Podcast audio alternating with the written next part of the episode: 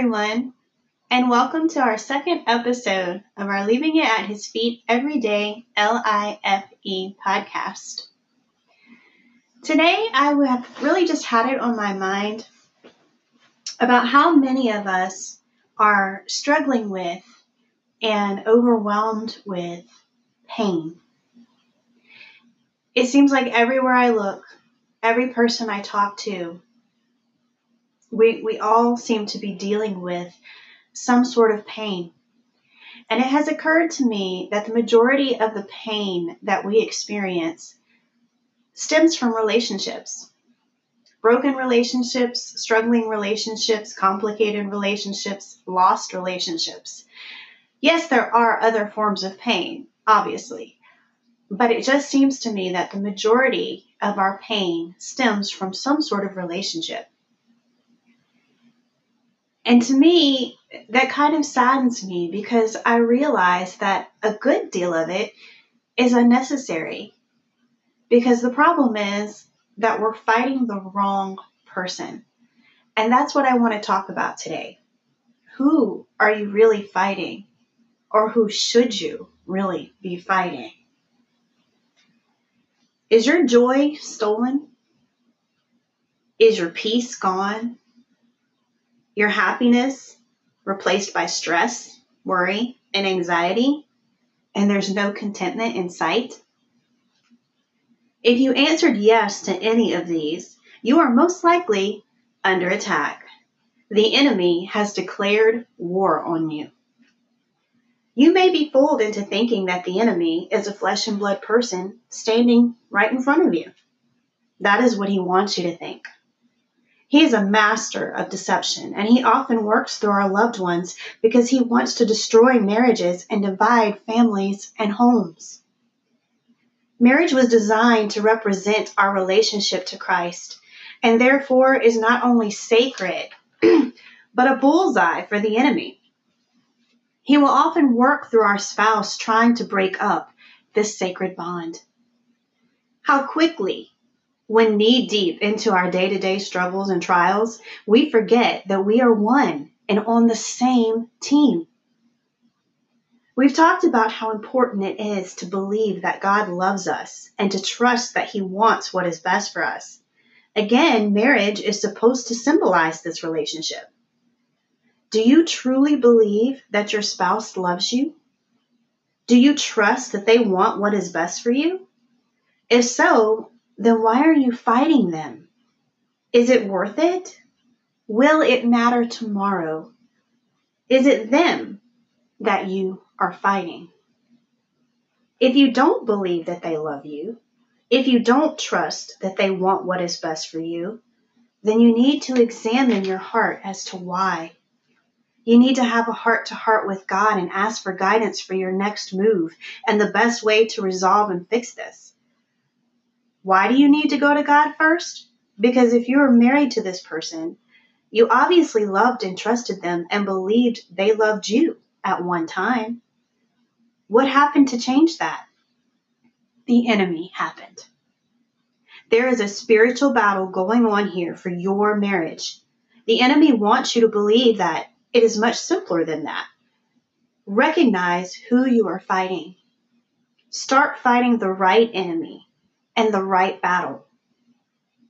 First, give it to God and seek His guidance.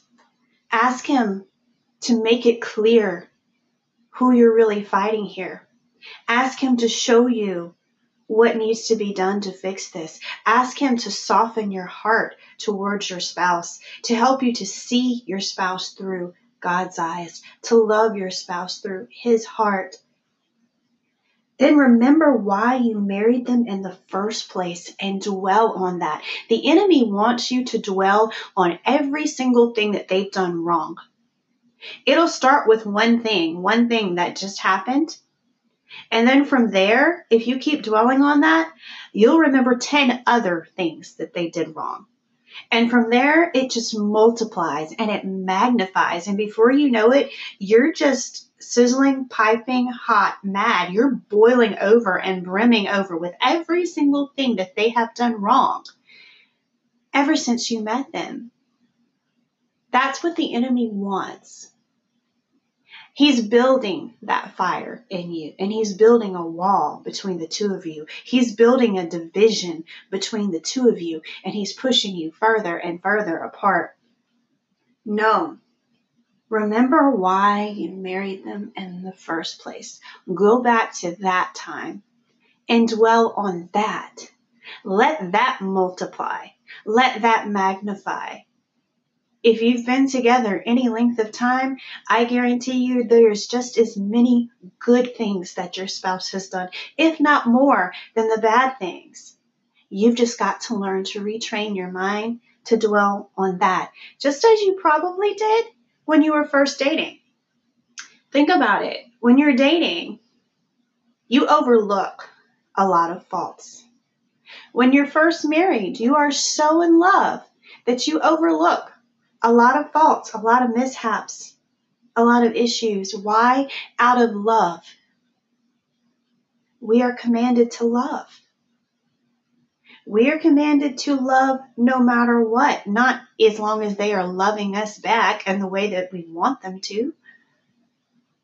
If you love your spouse and if you are acting out of love, then you should dwell on those good things and overlook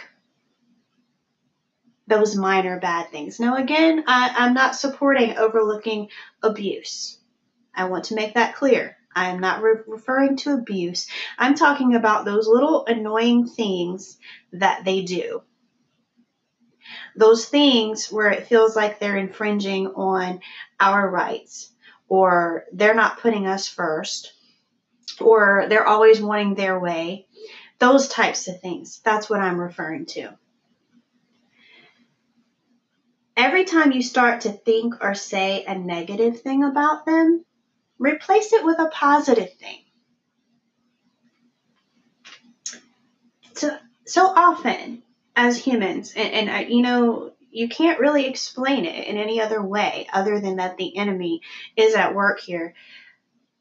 Because think of how often, as humans, you're upset with your spouse for something they have done. You are talking with a trusted friend or family member, a confidant, um, about what has just happened, and they try to support your spouse or build up your your spouse in some way to help fix the situation to to help um, to comfort you and and get you back on the right track. And what do we immediately do? We start to come up with every negative thing that we could say about this person who we love this person who we want to spend the rest of our lives with this person who next to god we are supposed to prioritize and we are supposed to love more than anyone else. We find ourselves, for every positive they say, we come back with about four or five negatives. Think about how ludicrous that sounds if you think about it, but it's done. So we need to do just the opposite. For every negative that pops into our head, we need to be intentional about changing it to a positive. Now, this next one, you're really not going to want to do, especially if what they have done is really fresh. You're really not going to want to do it, but it's so important. It's so incredibly important. Go out of your way to do something to bless their day. Pretty much do the exact opposite of what you want to do and watch God work. Watch God work.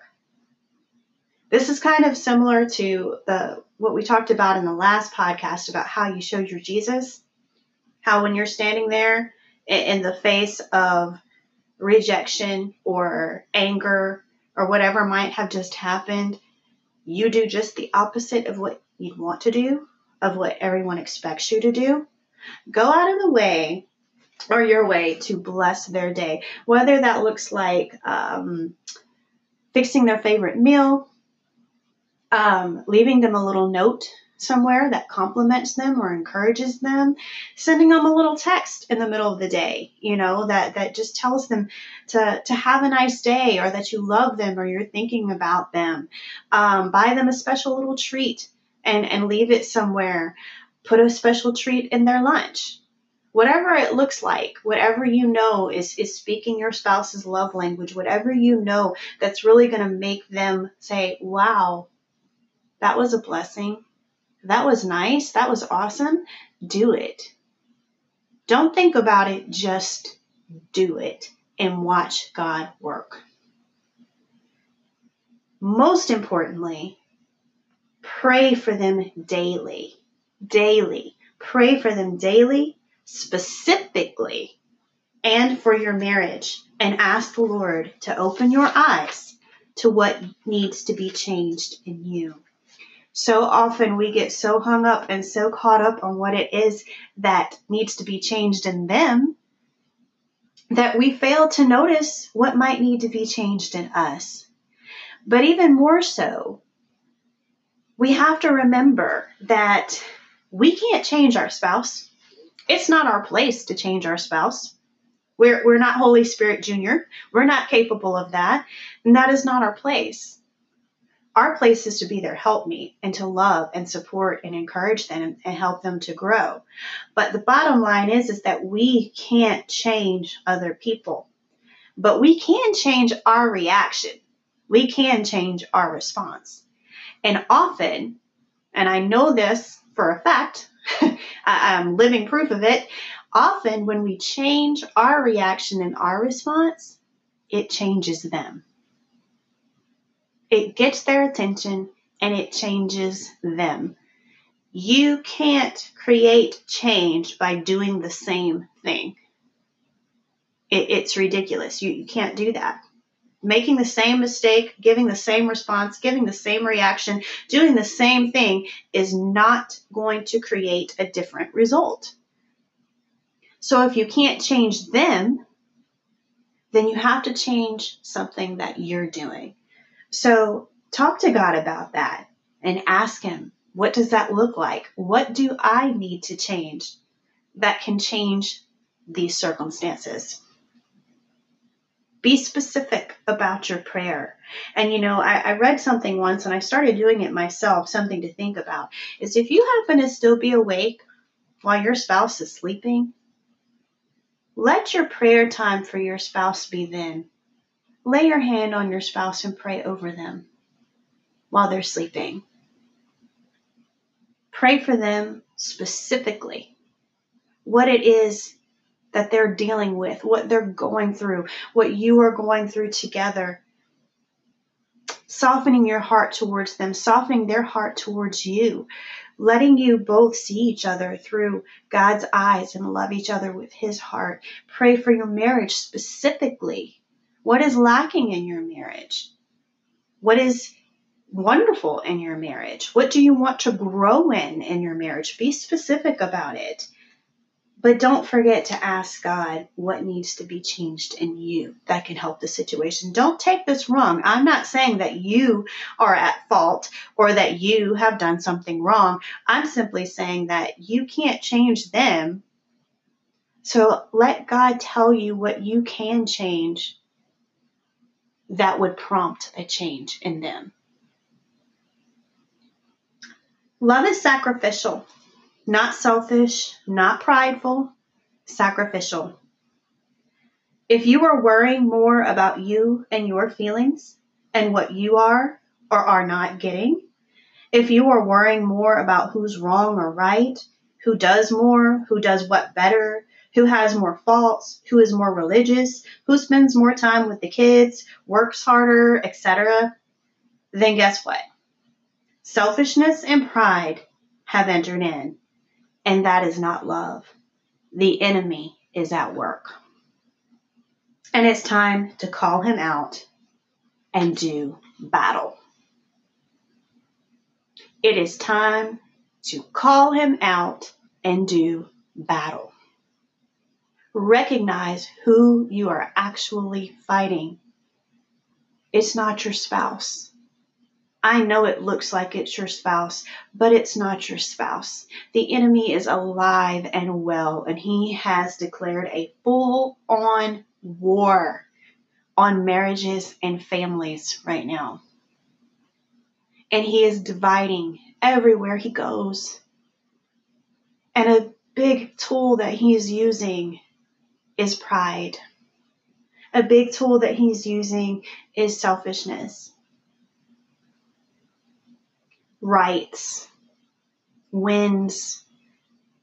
And that's where I say we've forgotten we're on the same team. We've forgotten that we are one.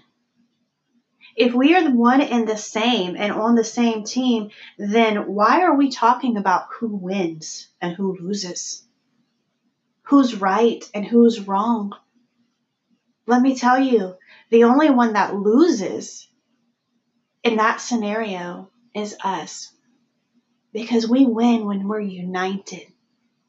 We win when we're on the same team and we're fighting that battle together.